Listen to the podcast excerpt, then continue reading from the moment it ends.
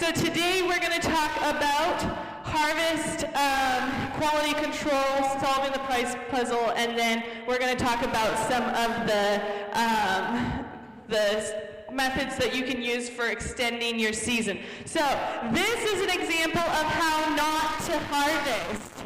Um, a great example of what what to do is what not to do, right? Um, let me explain. If there's a crop that needs to um, be, have an efficient harvest time, it's going to be flowers. Um, because ideally, you don't want to be out picking flowers when it's 80 degrees. Um, otherwise, you're cutting into the vase life of your flowers. And as locally grown flower farmers, we we kind of take pride in the fact that our flowers are going to last the customer five to seven days, which is far superior to what they're going to get at the grocery store.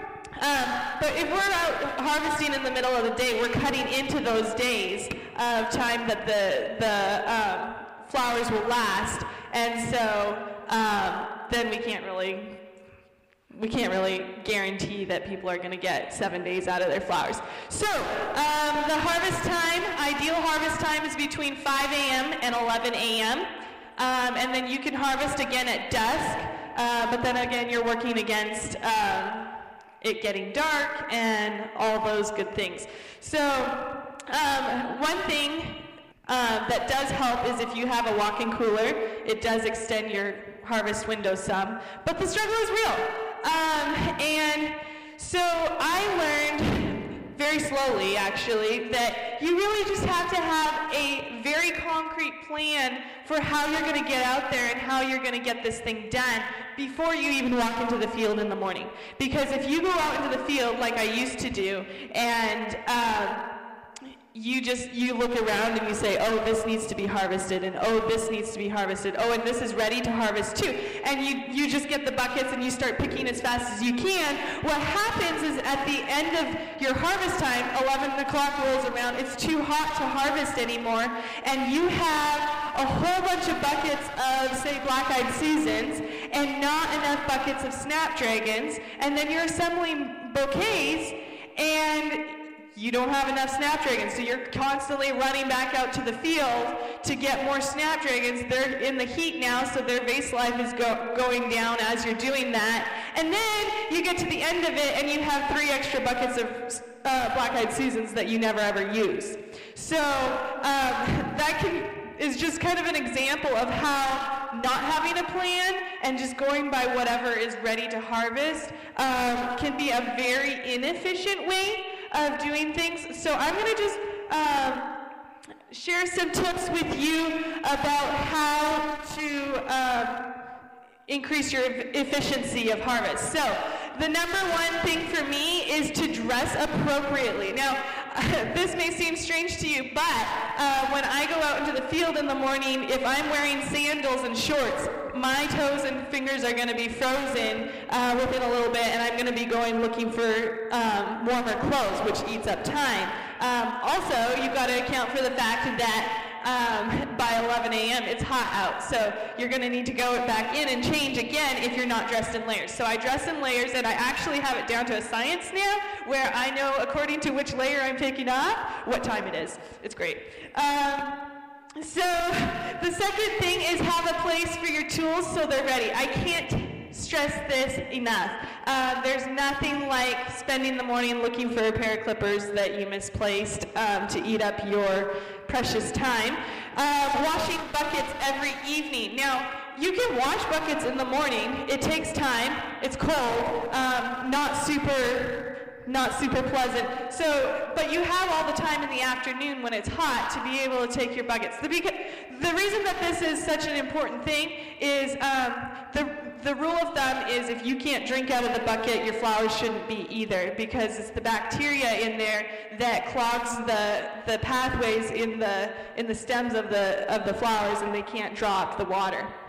Um, all right, choose a rhythm and stick to it. So um, a lot of times if, if you see somebody new come out into the field, they're going to be like, bending down, oh, this looks nice. They clip it, they stand up, they pick up pick off all the leaves and then they stick it in the bucket and then they're like, okay, where's the next flower? Okay, this one's good, and so on. Very inefficient when you're trying to do um, an efficient harvest in mass production. Um, so you need to get a metronome rhythm going in your head. Um, for some farmers, that goes pick. So they're down here, pick, pick, pick, strip, strip, strip, pick, pick, pick, strip, strip, strip, and always your eye is going to the next flower that you're, you're looking for, so you're never hesitating between flowers um, for, for what you're going to go for next. Uh, personally, for me, I prefer to do uh, pick, strip, pick, strip, pick, strip, and just never straighten up in between. Um, and later I'll talk about when, when we go to the florist, um, there's a certain number of stems that you have in, in a bunch. So instead of pick, strip, pick, strip, what's going through my head is one strip, two strip, three strip. Otherwise, I'm going back and count, recounting how many stems are in my hand. Um, so the other thing is to harvest only ingredients for the day's sales, and that's what I just covered when um, I was showing you how not to harvest. So, start the day with a plan. This is what my weekly schedule looks like. On Sundays, I deliver to grocery stores. Um, and I also make my florist list for the week. So, when you're selling to florists, I mentioned yesterday that selling to florists can be kind of hard and you have to become a bug. Um, and um, so I have a three day sequence for contacting my florists. The first day, I make a list of what I have. If you have your handouts, um, I have an example email um, in there of what I would send to the florist. It has the exact um, quantities of everything, the prices of everything. So I make that on Sunday, um, and then I do farm stand sales. Um, Monday, I'm going to call the florist and harvest all the florist orders. Um, and then Tuesday, um, I will do more harvest of the florist orders or um, just deliver to the to the uh, florist. Tuesday is my day for deliveries of individual bouquets, so I get a lot of orders through the week of people who don't necessarily want a subscription, but just want an individual bouquet for a birthday or uh, for someone in the hospital or whatever. I only do that on Tuesdays, um, so that's my day for that. Um, Wednesday is grocery store again. Um, and then my hotel orders happen on Wednesdays. Um, and then Thursdays we do subscription deliveries and farmers market in the afternoon. And then Fridays are my weddings. So um, the reason this is important is because um, it will affect what you're harvesting per day. Um, so I'm not gonna. I shared yesterday how when you're selling to wedding florists, you're gonna you're gonna need a completely different flower than if you're selling at the farmers market. So knowing what market ahead of time that you're going to be um, selling to that day will determine what flowers you actually go out and pick. And then. Um, having a recipe determined ahead of time is going to be a huge time saver for you. So this is an example of what I would do for um, a grocery store bouquet. So um, yesterday I talked to you guys about the five ingredients that go into um, a bouquet. It's the greenery, it's the focal flower, the um, filler flower, the Erin Whimsy, and what am I missing? Spike, thank you. Uh, you were listening. um, so here at my grocery store bouquets, this is the same five ingredients, uh, but it's times 60 bouquets. So um, when I go through my recipe, I have five stems or three stems of each variety. Usually the five stems is the greenery. So you can see five times 60 bouquets is going to be 300 stems of basil for me. Uh, and then the three stems of each is going to be 210 zinnias. It says plus 10 because zinnias and marigolds are the ones that are going to break on you really easy. So you always want to just have an extra bunch there because inevitably you're going to crush something or break something. Um, so it's easier to just go ahead and pick that extra 10 already. Um, 210 marigolds, 210 rudbeckia, and 210 amaranth. That is going to be what I put in a like a midsummer uh, grocery store bouquet. Um, so really, it's just paying attention to the little things that save us a lot of time. um, even just the buckets there. So um, I only ever put 60 stems in each bucket. The reason I do that is because I want to be able to look out in the field when the girls are harvesting and be like, okay, there are three buckets of basil full. I can tell that, so that's, you know, however many that is. And then um, I know automatically, okay, we need to still pick 120 more stems of basil. Um, so that's a lot easier than running back and forth to your buckets, being like, how many bunches are in here again? Or how many stems did I stick in there? So if you're always consistent, putting the same number of things in the same buckets, um, it just makes things so much faster. You can think less. It's great. Um, so if I was going to put this into a bullet list of like what the what the sequence is um, and how I think through my harvest, it would look something like this. The day before, I would sit down and I would um, think about who's the customer going to be. So I would look at my schedule and be like, okay, tomorrow we're doing grocery stores. Um, then I'm going to identify the quantity of uh, bouquets that I need to make. So does the grocery store want 60 bouquets or am I doing subscription customers and I need to make 40 bouquets? Um, and then um, then I look at my recipe that I, I want to use for that day and I want to say, okay, so for this recipe, I'm to need the five stems of basil per bouquet and then the three of zinnias, the three of marigolds, and so on. Um, and then from there, um, I could translate that into overall, you know, multiply that by the number of bouquets that I'm making, um, and then turn that into the number of buckets of each variety I need to harvest, and then washing the buckets. That's the day before, okay? So the day of, I roll out of bed, it's barely light out. We're gonna fill the buckets with water and conditioning agent, um, and we're gonna put the buckets out by each variety. So um, I have 300 foot long beds, so when I go out to harvest, I don't want just having uh, I don't want to have just one bucket at the, be- the beginning of the row so that I'm running the, you know, however far I am down the row back and forth. That's really inefficient. Um, so I'm going to put one bucket every 100 feet. Um, so that's going to be 300, uh, three buckets in my 300 foot row. Um, so putting out the buckets, and then you're gonna pick like mad. And really, uh, I I once heard a flower farmer describe her husband as being like a ticking time bomb when he's out in the field, and that's really what you have to turn into. Um, is you just have to turn into this maniac out in the field picking as fast as you can because you only have a couple hours to get it all in. Um, and then you're going to collect your buckets and move them to the cooler. So, um, then they sit in the cooler for two hours at 40 degrees. This is the, the minimum conditioning time.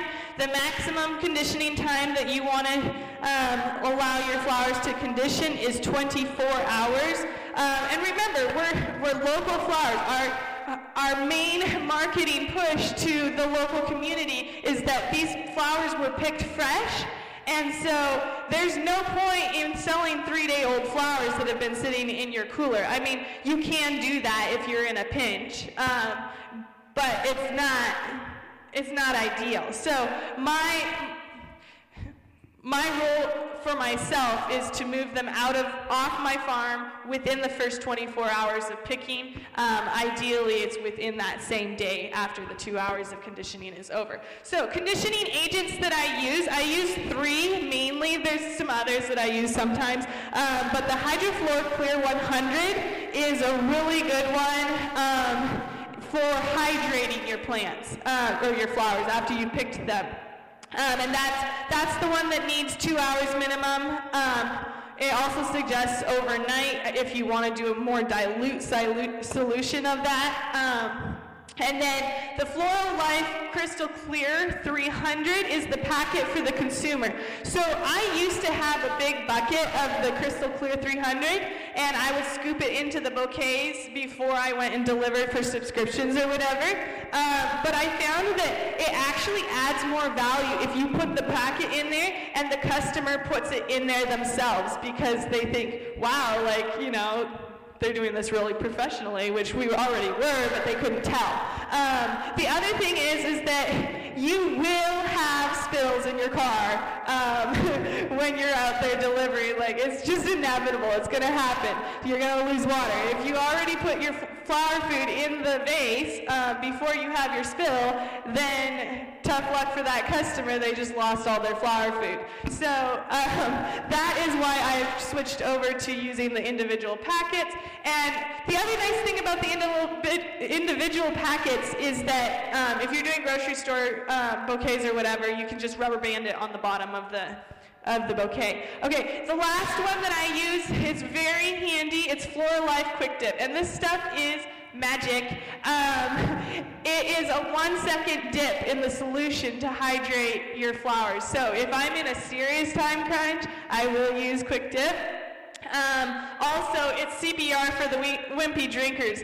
Um, the best illustration of what happens to a wimpy drinker, I think, is um, is illustrated by the rudbeckia in that um, I can go out and, and harvest a uh, big bucket of rudbeckia, and 30 minutes later, even if it's not in direct sight, it's you know in the shade or whatever. 30 minutes later, it's you know completely dead looking. Um, but you give it 30 minutes in the cooler with hydration, and it will come back to life. And I've actually had, because um, I'm I'm currently doing trials for shipping. Um, that's the direction I would like to take my business is to be able to ship bouquets.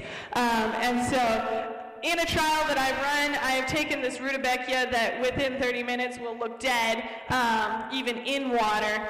You hydrate it properly, either using the quick dip or the Hydraflor, and um, I've had it sit outside the water for over 24 hours and then put it back in the vase, and it lasts two weeks in the vase. So, um, really, really effective to use these solutions. All right, I'm about to get on my soapbox here. Uh, quality control is a huge deal if you want to be a flower farmer.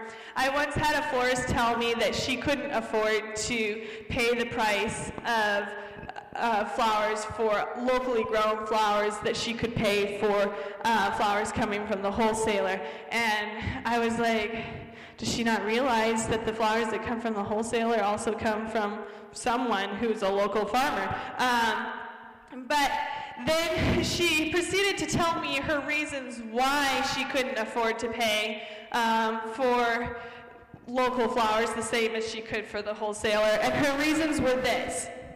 Um, they're not, uh, the, the flowers from the wholesaler are uniform. So I can use every single stem that they bring me. Um, the stems are always long enough. Uh, there's no blemishes. The flowers are harvested at the perfect stage, and they're refrigerated all the way until they get here. And when she got through, you know, listing all her reasons why, I, had, I immediately came to two conclusions. One, this lady had been scarred by uh, flower gardeners who um, were presenting themselves as flower farmers um, and who didn't know what they were doing. Um, and conclusion number two that I came to was that I could be all that and more because um, I live less than two miles from this lady, and so my flowers could ship to her door 10,000 times faster than from Holland. Um, and so that means overall better vase life, right? So should mean better quality of flowers. Um, and so my, my point in telling you that story is that as a flower farmer, you are a professional. Um, and so you need to meet that standard. Um, and that means that nothing should leave your farm unless it meets the standard of professional presentation.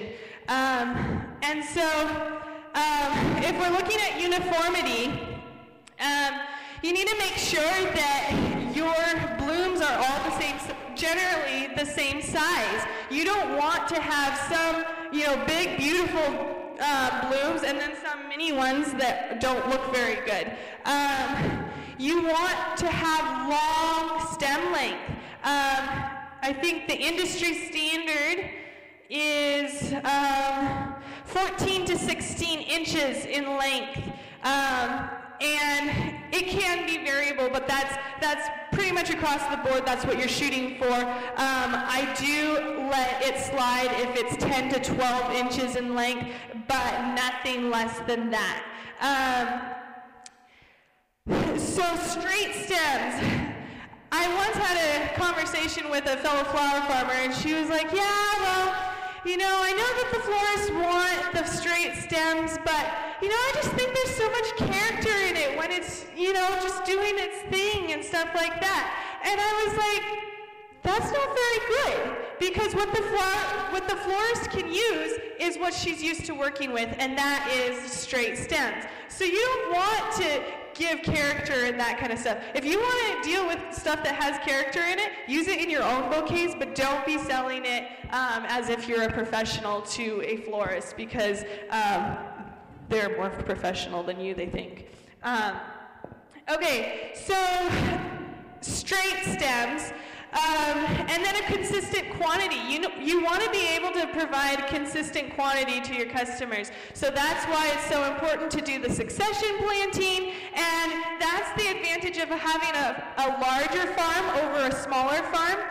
Um, so on my farm, I grow almost a half acre of flowers. Um, and so it's easier for me to meet these expectations because I can afford to be picky. Whereas um, some of the people that I work with have very small gardens, um, and so they may only have one bunch of snapdragons and to offer to the florist. And if one of those stems is you know damaged or something, then they're up a creek because um, you always want to provide 10 stems minimum to your to your florist in a bunch as a general rule of thumb, I always do 10 plus 1 because um, I figure that one, it, there's a high possibility that something could get damaged in transit, and if something does get tr- damaged, then I don't feel bad just pulling one of the stems out of the bunch and giving the 10 stem bunch. You would be surprised how florists pick up on that. I have had so many florists be like, I recognize what you're doing, and I just really appreciate that. Um, so, 10 plus 1. Um, again, the industry standard for length is 14 to 16 inches. 10 to 12 inches is acceptable. Now, what do you do if you're if you're growing something that's too short? Um, that doesn't meet, meet that standard. First of all, you can use them yourself, right? Because you're creating bouquets, you're doing subscriptions, um, that kind of thing. And so um, there's no reason you can't use that yourself. Um, and so that's what happens with all my uh, all my flowers that don't quite reach the length standard and all that kind of stuff. The other thing that you can do is offer a discounted rate. So I grow a lot of sweet peas and I love the sweet peas, um, but it's difficult to get the right length sometimes. And sweet peas, actually, the industry standard is 10 inches, I believe. Um, anyways, a lot of times I can get sweet peas that are only this long but they're still beautiful, they're still nice. Um, and so I, I, did a little bit of an experiment, and I um, let the florist know that I had sweet peas, and that I would offer them at a discounted rate if they would like something that was sub-industry standard. Um, I had to make it very clear, though, in that email to the florist that if I did have sweet peas later on in the season that reached the, the appropriate length, the price would be going up. So you want to make sure that you make your expectations clear so that later on in the season, they're not being like, well, you sold them to me for $6 be- or $4 before, and now you're selling them to me for $6 a bunch. Um, Okay, so bloom age. This is another thing that you want to be careful of. The two things that you can run into is either holding them on your farm too long after you've harvested them. That will um, be moving a product off your farm that is, is too old for sale. Um, the other thing is, is harvesting too late. And this could be a class all in itself. I want to recommend that you get the book um, by uh, Floret that um, is the cut flower grower.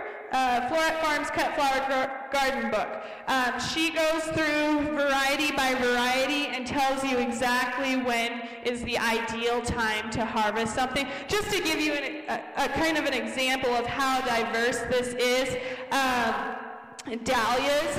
Um, dahlias have a very specific time to, to be picked you can't pick them until they're mostly bloomed, um, but once they fully bloomed, it's too late. Um, whereas zinnias, they'll be fully bloomed, and you have to do what's called the wiggle test. So the wiggle test is when you grab the zinnia down at the hard part of the stem and you just wobble it back and forth. If the head goes like this, it's not ripe. If the whole plant wiggles like this, then it's ripe.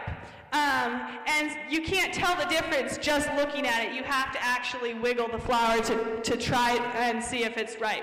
Uh, um, yeah, it's floret flowers cut. Uh, where is it? Cut flower garden. Thank you. Um, just look up Floret, and any of the books that she that she's written are very helpful um, resources. Yes, and I have a handout page that has um, a book list of things that I recommend that you read, um, and it's on that list. So peonies, you're going to want to harvest it in the marshmallow stage. What that means is that um, it's still in the bud, it hasn't opened at all, and you go up to the flower and you kind of squish it. And if it feels like a marshmallow, it's ready to pick. If it's still rock hard, it's not quite ripe. Um, larkspur, you, you harvest it when one third of the blooms are open on the bud. Snapdragons, you only have to wait until two to three of the blooms are open on the, on the spire. Um, lilies, you pick them when the buds are barely just showing what color the lily is going to be. And yarrow, you have to wait all the way until 80% of the flowers are open. So you can see there's a broad spectrum. And my recommendation to you is really go and study out the varieties that you're going to grow um, so that you know exactly um, what you're looking for. And just as a side note, um, you're going to spend a lot of time Googling things your first year, and that's okay. I remember feeling really guilty my first year because I felt like I spent more time looking at my screen in the middle of my field than actually working. Um, but remember, this is a very steep learning curve for some of us um, who don't have experience prior to growing. I had zero experience. And so um, your first year, it might come a lot slower than your second year or your third year. Um, as you learn the information, you will get faster at it. Okay, and then the last thing um, that, oh, the last two things that have to do with quality control is the, how you, um, how you handle the flowers post-harvest. So we've already talked about getting the flowers out of the heat um, very quickly. I just, um, I was reading on Triple Wren Farms um, blog, and they were talking about how they used to, before they um, went to the commercial size, they used to uh, deliver all their flowers in the dark because they wanted to be able to have it at the coolest part of the day. What you want to avoid is having your flowers out in the heat and then you put them in the cooler and then they're out in the heat and then you put them in the cooler. You know, the fluctuation in temperature, every fluctuation that they go through cuts a day in your vase life. So you want to keep it cold. okay, 40 degrees is what you want to keep it at. So if you're transporting you know, the flowers in the middle of the day, you're going to be air conditioning your car before you ever get the flowers in there um, to make sure that it's, it's cool enough that you're not going to cut into your vase life. Um, so then the last thing is no blemishes. Um, I hope this one would be obvious to you, um, but brown spots are not okay. Uh, chewing is not okay, bug droppings are not okay, bugs are not okay. uh, browning centers, this is one that I catch my, my um, employees on a little bit, um, is after particularly zinnias is one that I, I really watch carefully because after they've been pollinated by the bees, the, the pollen turns from yellow to brown. Now that doesn't necessarily affect the vase life, but it affects the overall presentation of your flowers. And so if you have any kind of browning starting to uh, occur in the center of your flower, you don't want to use it you have better stuff to offer. Um, so be really picky about that because that actually does matter. Um, and then the last thing is uneven petals. If something isn't symmetrical, don't use it. Um, it happens a lot with zinnias, again, um, and sometimes it's just petals coming out of the center where they're not supposed to. You can just pull those out um, and then use that, and it's fine. Um, but if you can't fix it and make it look symmetrical, then just find something else to use.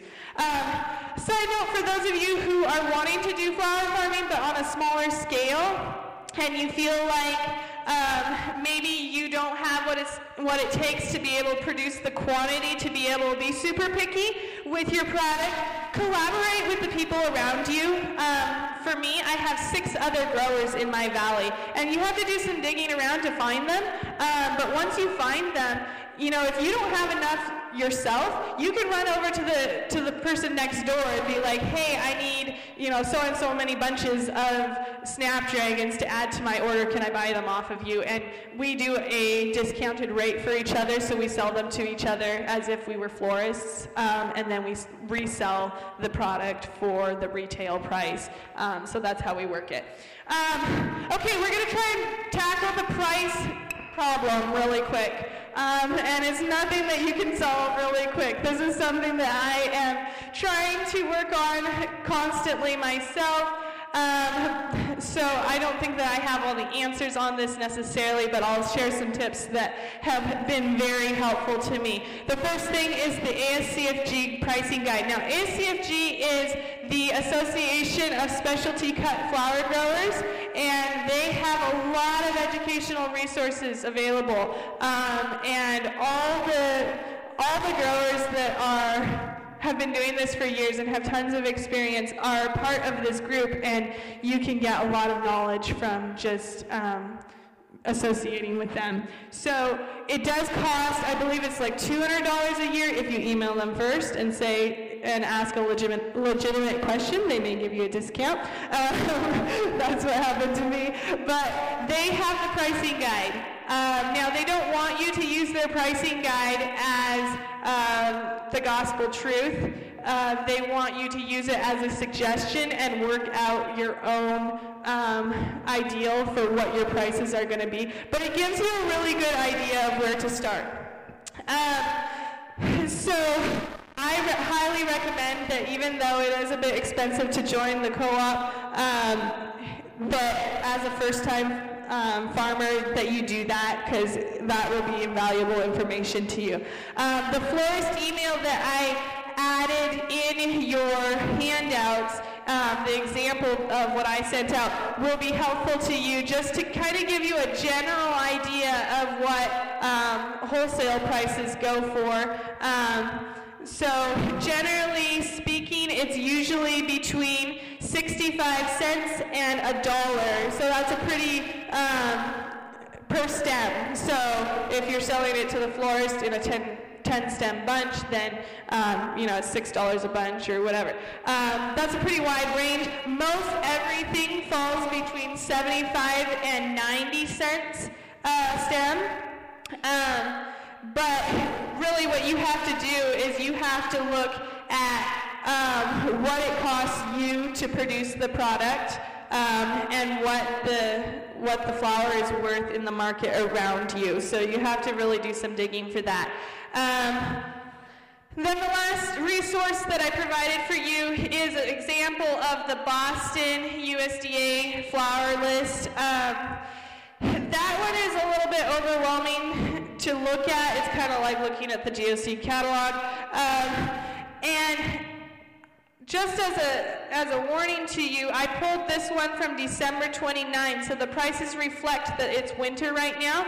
And I was looking at it going, oh my goodness, like I don't charge that for um, certain things, and I realized that th- these are winter prices, so they're pricing them 50 cents to a dollar more than um, than what you would price them in the summer. So if you go and just Google USDA Boston flower prices, it'll be the first link that pops up for you on Google, um, and you can keep track. It gets updated every week or every few days, so um, you can use that as well. Um, I'm going to try and walk you through um, kind of what the different price points are on our farm. So we'll start with the DIY weddings. Um, DIY weddings is when a bride wants flowers but doesn't necessarily need a florist service um, for um, for her flowers. So you're providing flowers by the bucket, and it's 65 to 75 dollars a bucket, and each bucket holds 65 to 85 stems.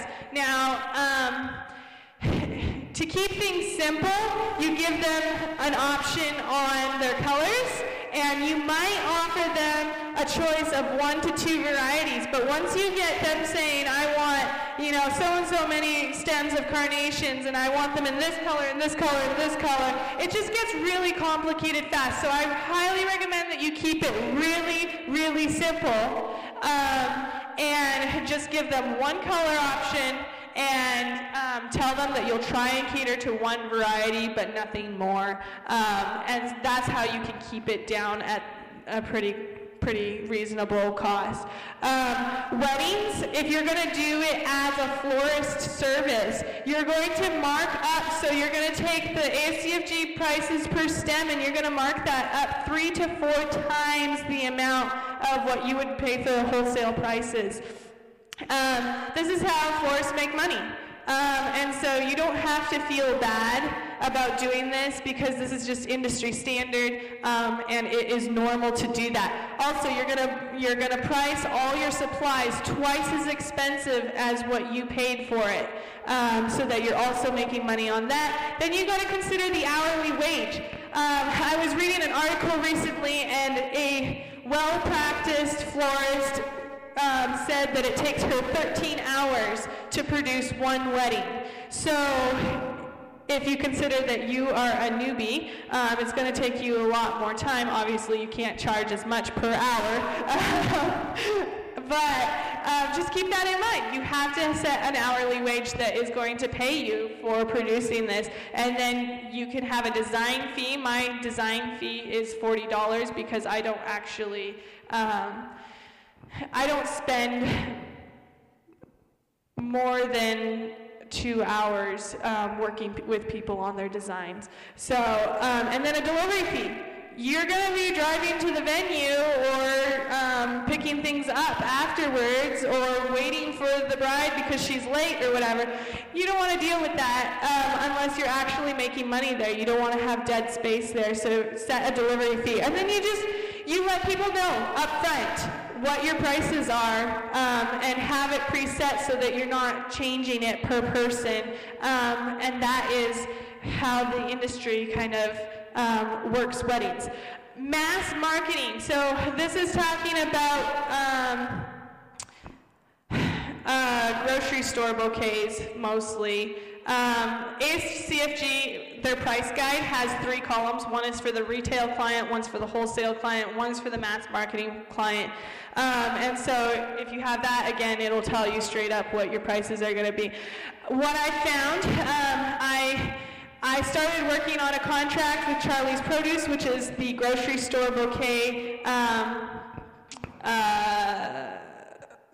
uh, third-party service. So you can't, if you want to sell to a grocery store, um, I would suggest that you go to the the privately owned grocery stores, these are your mom and pop kind of grocery stores, you can work straight with the produce manager at that store. Um, it's pretty easy to work with them. But when it comes to your chains like Safeway and other places, there's a lot more hoops that you have to jump through, and they won't buy directly from a local farmer. So what you have to do is you have to find the, the third party uh, seller for your area happens to be Charlie's Produce in Washington.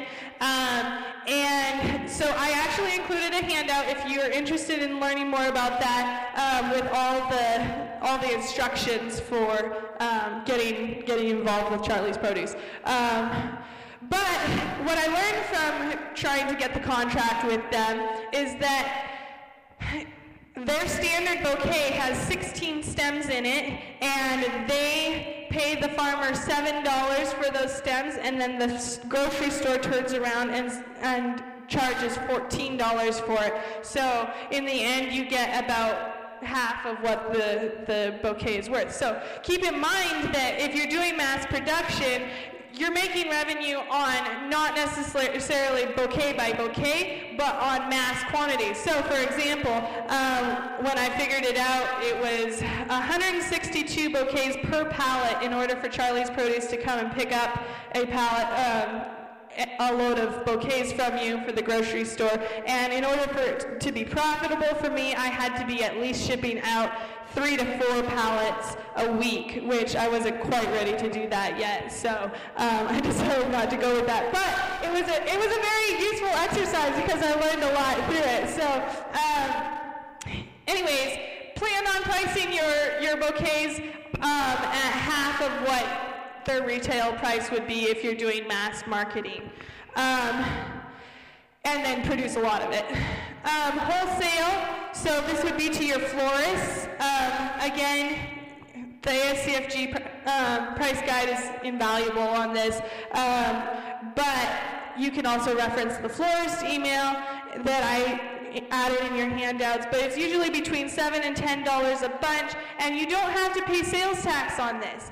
But if you're going to turn into a retailer seller, which is somebody selling at um, you know, doing subscriptions or something like that, um, and weddings, you're going to have to pay sales tax. In my area, sales tax is 8% of every sale. So you want to figure out what your sales tax is and make sure that you include that in your cost or else, you know, have your cost listed cost and then add on the sales tax like they do at the grocery store. Um, so, and then it's going to be a marked up price from the wholesaler. Um, and you don't want to forget if you're if you're doing supplies. So like for my subscription bouquets, um, I I use vases for them. Um, I I only buy vases from Goodwill, and my budget is one to three dollars per vase. Um, so I try and keep the price pretty low, but you have to make sure that you're covering those costs of supplies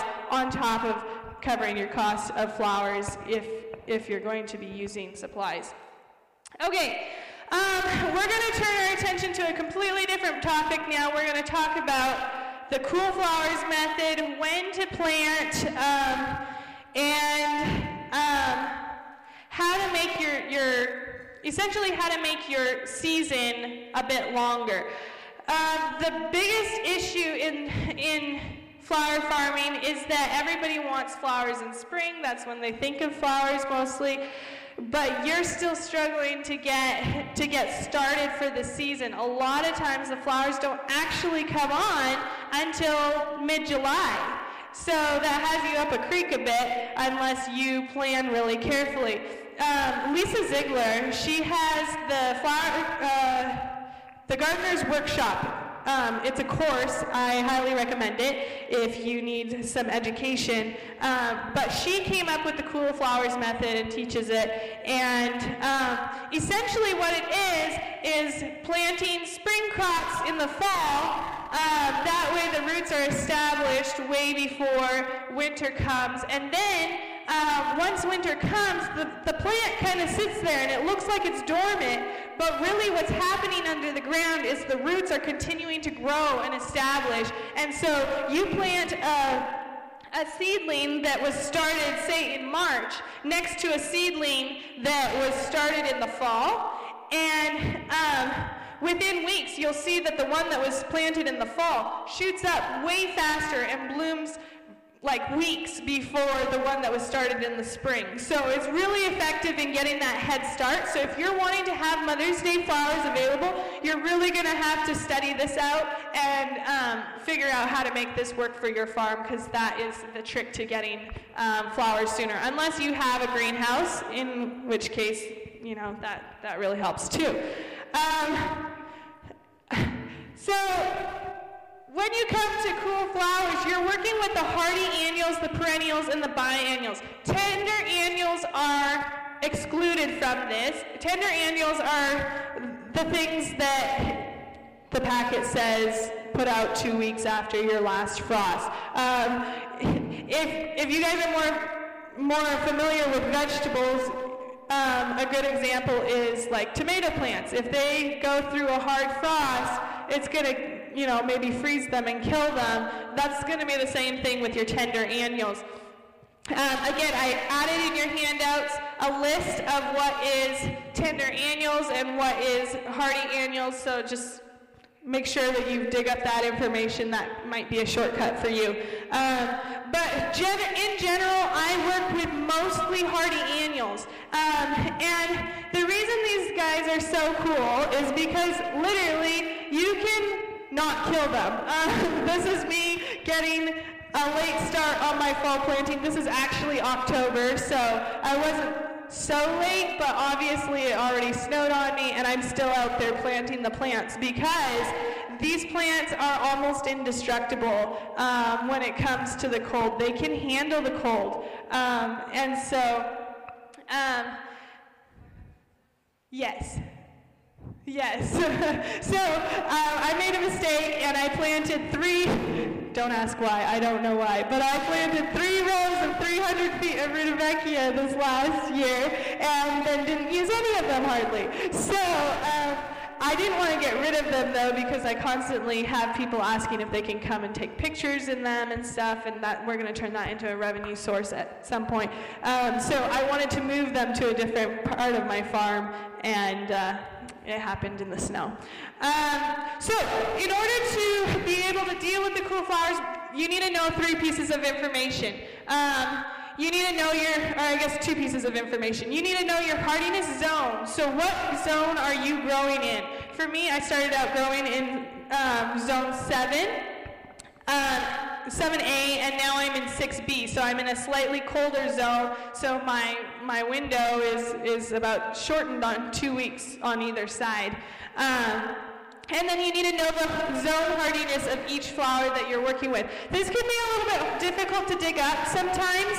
Um, if you want to get an easy way out. Just buy the book Cool Flowers by Lisa Ziegler. Um, and she goes through variety by variety, like what are some of the top ones to, to do this method with.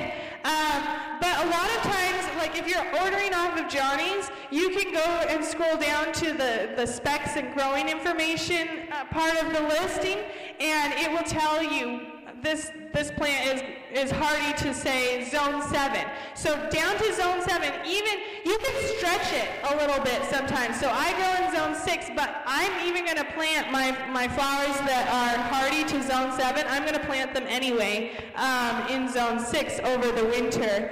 Um, so uh, the only way, the only thing you can't do is um, plant something that's only hardy to zone 8 when you're in zone 3. It's not going to survive the winter. so I, I recommend that you only stretch it to one zone warmer than what you're actually at. Um, otherwise, it, it, gets a little bit risky. So here is um, an example of my planting list, and I have provided all of this to you in the handouts. There are 11 plantings that you want to do in your successions um, as a flower farmer. So at the top it says late spring blooms. So all these flowers that I'm planting, I know that they're going to spring, they're going to bloom for me in late spring, and then plant them six to eight weeks before the last spring frost. These are hardy annuals, so that means that you're actually putting them in the ground six to eight weeks before the last spring frost. So if you need to start the seed, you're going to calculate actually three weeks before that or four weeks before that when you're actually putting the seed in the plug. Um, so then it lists out for you the different varieties that you can do, do that with. Um, by the time you get to planting number eight, you can see that you're mostly planting successions of your tender annuals um, because the thing with cool flowers is that they do best in cool weather. Um, and so once it gets hot, you can still get some of them to produce for you, um, but the quality goes down, and we've already talked about that and how important that is. So you start to kind of transition um, to the tender annuals on planting four and five, I believe. Maybe planting five. Um, and then this is the most important one for your, your hardy annuals. This is planting 10 and 11. These are the last ones of your season. Um, and these are the guys that you're planting um, in the fall for next spring's harvest. So you're really thinking ahead. Um, and so these ones have to be planted in the ground six to eight weeks before the first fall frost. Okay, so they have time to establish before you um, before you have your hard freeze or whatever. And then it's helpful um, if you're if you're planting in the winter. It's helpful to cover these things, um, but you don't have to necessarily. They're pretty they're pretty hardy themselves. Um, but one thing that I've seen a lot of a lot of farmers um, use as an excuse not to plant is they'll be like, oh, I missed my planting date, and so I have to wait until next year to start them. Um, I don't believe in that at all. Um, I actually believe in stretching the planting dates in either direction quite far. Um, you know, ideal planting is exactly what it says, ideal.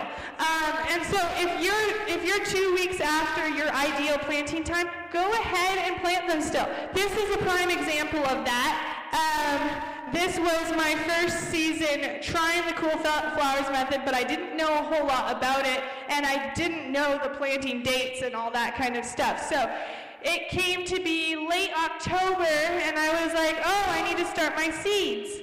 Well, obviously, that's not going to give you six to eight weeks to establish those plants before the frost comes, right?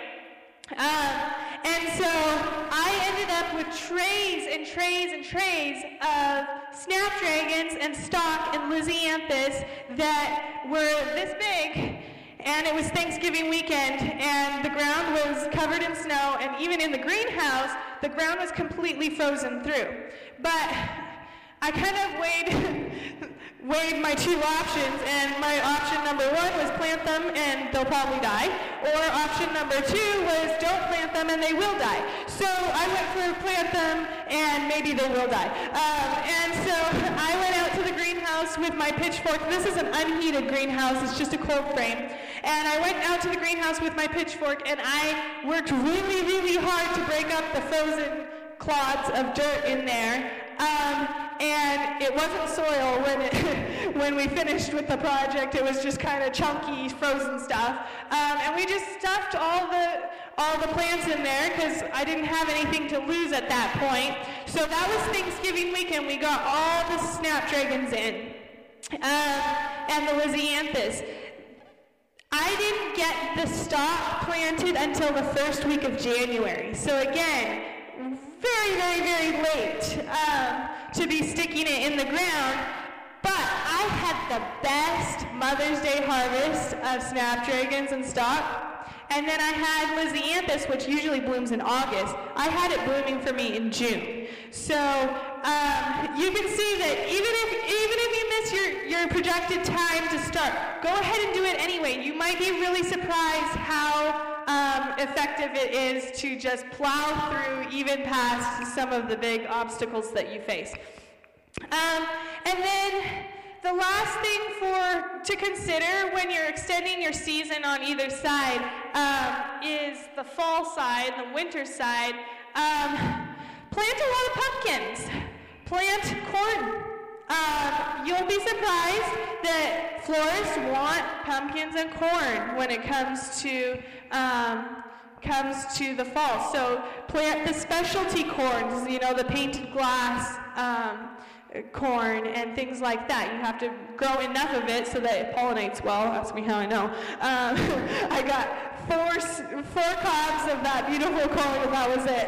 Um, but my mom grew a half acre of sweet corn and I had a florist approach me and she said, hey, um, you know, I I would really like some corn stalks. Can you sell me some corn stalks? And I was like, sure, yeah, actually I have a lot of corn stalks. And so I went out to I went out to the the corn patch and I started cutting down corn stalks and my dad started laughing at me. He was like, You think you're gonna sell those? And I was like, Yes, I think I will. And it ended up being a family competition for us uh, to see who could sell the most corn stalks. And we were taking them out by the trailer load. Um, our, our town has a fall festival every year. Um, the Scarecrow Festival, and so they, they decorate the entire town in corn stalks. So I got that sale. It was great. Um, my sister got, um, you know, the farm stands around us wanted corn stalks to sell to customers, so she got all those sales. So she did a lot more than me. Um, and then we tried to sell them retail. It didn't go so well. So, so the best places to look to sell corn stalks is the florist, uh, your your little farm stands around you, and then um, if you can find a fall festival somewhere, those are pretty great. Then you move into fall wreath making. Um, the other thing that you can do is um, there are a lot of varieties of flowers out there that you can dry. If you ever get to the place where you feel like you're producing more flowers than you can sell, um, go ahead and dry them. And all you have to do is you tie them up and you hang them from the ceiling of your shed. They dry very nicely, and then you can make dry bouquets, and you can sell those. Um, and then my favorite is the fall wreath making classes that we do um, where people pay to come and um, we have an event and teach them how to make their own fall wreaths. And then, of course, everybody wants to make their own, um, their own Christmas wreaths too. So, um, Making Christmas wreaths is a lot of work. Like just setting up the whole event is a lot of work, and I've decided that it's easier to make the Christmas wreath making kits and let people buy them off of you as kits and make them at home than to actually put on an entire event. The other thing that you can do if you have a greenhouse is sell bulbs of amaryllises and paper white. Like you plant the bulbs and you sell them um, as either potted plants or cut flowers um, in December. That takes a little bit more of an investment though. So you can you can literally extend your season all the way out through December, and then you're ready to start planting again in February, March. So you can see that it carries you all the way around the season, um, and there's enough work to go around forever. So um, we made it through all our stuff. I think I have, do I have a couple minutes for questions? Okay, does anybody have any questions? Clarification on anything? Ashley? The handouts should have been sent out in an email. Yeah, so I highly recommend you go and look at some of those things. There's more handouts that I added in there, um, like social media accounts to follow and books that I recommend. Um, so go take a look at that, and that'll get you started with some of the education of things. Yeah. yeah, so that's a really good question. Um, she asked if I conditioned the zinnias in the cooler. the answer is no. Um, zinnias are one of the varieties. There may be a few others, but it's a, oh, basil is another one that really struggles in the cooler. Um, they will turn brown if you stick them in the cooler. So if, if it's a hot day and I'm needing to move product really fast, the two hours doesn't hurt the zinnias. Um, but anything more than the two hours, yeah, they'll turn brown and that's, that's not good either. So with zinnias, you really have to focus on moving them off your farm really fast. Yeah, that's a very good question. She's asking, um, how do you deal with the wedding industry when most of the weddings are on Sabbath? Now I realize that a lot of people have different different ways of dealing with this. Um, for me personally, what has worked is setting the expectation with the customer early that I will not be servicing them on Saturday. Um, so that brings you down to th- two things. Either you get weekday and Sunday weddings, which happens sometimes, or you tell them that they have to come and pick up the product before 5 p.m. on Friday. Um, that's what I do. So um, that works well for me. You know, the the um, the client comes and picks up everything by 5 p.m. on Friday. We still have a long time till sunset, so it doesn't cut into Sabbath at all, and it's off my hands. The where it gets tricky is if they're having an outdoor wedding or something, you know, something could always go wrong. And so you need to make sure that you're providing them tools to be able to help themselves if some, you know, I've had it where a bride bouquet got stuck in the fridge and it froze. And like, you know, certain of the flowers had to be replaced. And so, um, you have to have extra flowers stuck in there. You can charge them for it because it's an upfront. You're, you're communicating upfront. If they don't want to do it, then they don't have to go with you. Um, but you add an extra bunch of every variety of flowers. That way, if something freezes or something wilts or whatever, they can just stick another flower in there in that place. Um, and so that works.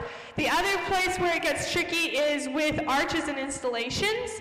Um, and so I mostly do intimate weddings, um, elopements, that kind of thing. Um, and if you want a, real no stress way of getting into weddings, start with elopements and um, and. Uh, yeah, and photo collaborations. Actually, the way I started with weddings is I did photo collaborations. So you look for vendors of the wedding industry who want to um, produce some pictures for their marketing, and then nobody gets paid for it, but everybody has a chance to practice their part, and you get great pictures out of it, and everybody markets using those pictures, um, and you get the pictures for free. So that's helpful. So back to the installations and the arch. What you do if you're you're doing an intimate wedding, usually it's not, you know, a super elaborate arch. And I have interned with an Adventist lady who does do the high-end weddings and stuff, and she does manage to do the more elaborate um, arches and stuff. Um, but what you do is um, you get the foam cages. It's, uh, it's uh, Oasis foam, and it's inside a plastic cage okay? And then at Home Depot, you can get zip ties that are this long. Um, and you stick those zip ties through the foam cage. And then you build your, instead of building your installation on the arch, you build the installation on your table. And then um, it's movable, right? So then they come and pick it up from you. You show them exactly how to use those zip ties to tie it on anywhere they want on the arch, um, and they're good to go. So I don't know how it works when it gets to the more elaborate arches and that kind of thing, um, but as far as the simple stuff goes, that's how you do it. You give them, you know, you soak the floral foam way beforehand um, and make sure that there's, there's water picks that you can use, different things to keep those flowers hydrated through, um, you know, overnight so that the next day they're still fresh. So that's how you deal with that. Did you have a question? Okay, okay. Okay. So the question is, how do you use your basil, and is this basil that you use in the kitchen? Um, so the basil that I use is Mrs. Burns lemon basil. I also use Thai basil. I use cinnamon basil, and I use um, my current favorite is called. Um, I used Aromatto. I didn't like it. It's Amethyst Improved. Um, amethyst improved is a really hardy one. Um, so not, not your typical um, one that you would use in the kitchen, although we do use it sometimes in the kitchen, because um, there's lots of it out there. Um, the way I use it, it's a really cheap greenery to produce. Um, so you, you can use it all the way from when it starts leafing out to after it's bloomed, which you typically wouldn't let it go to bloom if you're using it in the kitchen, but when you're using it as a flower, you know, the, the flowers add interest to the bouquet. Um, and so I use it with all my um, kind of lower end bouquets that I'm making. So that would be grocery store bouquets and farmers market bouquets, just because of the price point. Um, but again, it's it's one of those things that it's difficult to hydrate. So you either have to have quick dip for it, or some people um, instead of using quick dip, uh, boil some water and quick dip it in the boiling water. Um, I don't like using that method because it's easy to steam your, your leaves and turn them brown. Um, do you have anything to add to that? Yeah, the, the zinnias can't handle the 40. It would be everything else that you're trying to, to get. Um, the zinnias can handle down to like 45. Um, that's I keep mine around 43 degrees more. Um, and that way I can stick the zinnias in there for the two hours and they'll be fine. But did everybody hear what she said? She has a tea kettle um, that she keeps in her, um, yeah, an electric kettle that she just um, can bring this, the basil stems in, put it in there for seven seconds. It works better than boiling a pot of water. Um, and then she also, um, instead of having a cooler, she just has a cool room that she moves them to so that they don't turn brown and that kind of thing. Yeah, so it's so funny. Um, you you give somebody a bouquet, and the first thing they do is they stick their nose in the bouquet. Well, most of the time we're not growing flowers that actually have any scent at all. So um, I I always laugh when people do that. Um, but, um, there's two ways that I've learned to deal with this because people want that smell. They're expecting to have some sort of aroma attached to the bouquet. So I go heavy on the herbs. I really go heavy on the herbs. I use thyme, I use basil, I use oregano, I use peppermint, I use um, sage is one of my favorites to use. That one's another one that's difficult to hydrate. Um, but I, I really make sure that I'm using, oh, and I use tons of eucalyptus. I grow eucalyptus as well. Um, and those all add scent to the bouquet. The other thing is, is you can, you can be mindful of um, the, oh, and the, the lemon burns basil is my favorite for the aroma. It's just, it, it smells amazing. Um, but as far as flowers that smell really good, uh, my my recommendation to you is to grow sweet peas because um, sweet peas really have a strong scent, um, and stock has a really strong scent. Um, and there's one more that I use, and I'm blanking at the moment. Uh, but but find find one that smells good. Oh, lilies. I use lilies, but you're going to have to be careful. If you're doing subscriptions or anything like that, you need to make sure that you're talking to your customers and making sure that there's nobody with a, a, a allergies because if you're using lilies, you will lose customers over that. um, and so just make sure that you keep track of whether somebody has an allergy or not. Yes, so something that's very helpful with the lilies is to take off the pollen. So when the lily opens, there's these beautiful orange pollen things. I'm very scientific. Um, stamens, thank you, that um, drop pollen everywhere and it stains the flower, it stains the carpet, it stains the counter, it stains you, and you're just like, oh my. Um, you can actually, what I do is as soon as that lily opens, it's, the pollen hasn't quite. Um, released itself from the capsule yet, and so you can pick it off, and it's not even polleny yet. Um, you pick those things off, and it doesn't do anything to the flower. The, the little stamens are still there. You're just taking the pollen part off. Um, and so if you have somebody who's like, well, I don't want it to get all over my carpet, then you just, you know, tell them I take the pollen off, and it won't be an issue. So, are we out of time? Yeah, okay. Thank you, everybody. This media was brought to you by Audioverse, a website dedicated to spreading God's Word through free sermon audio and much more. If you would like to know more about Audioverse, or if you would like to listen to more sermons, please visit www.audioverse.org.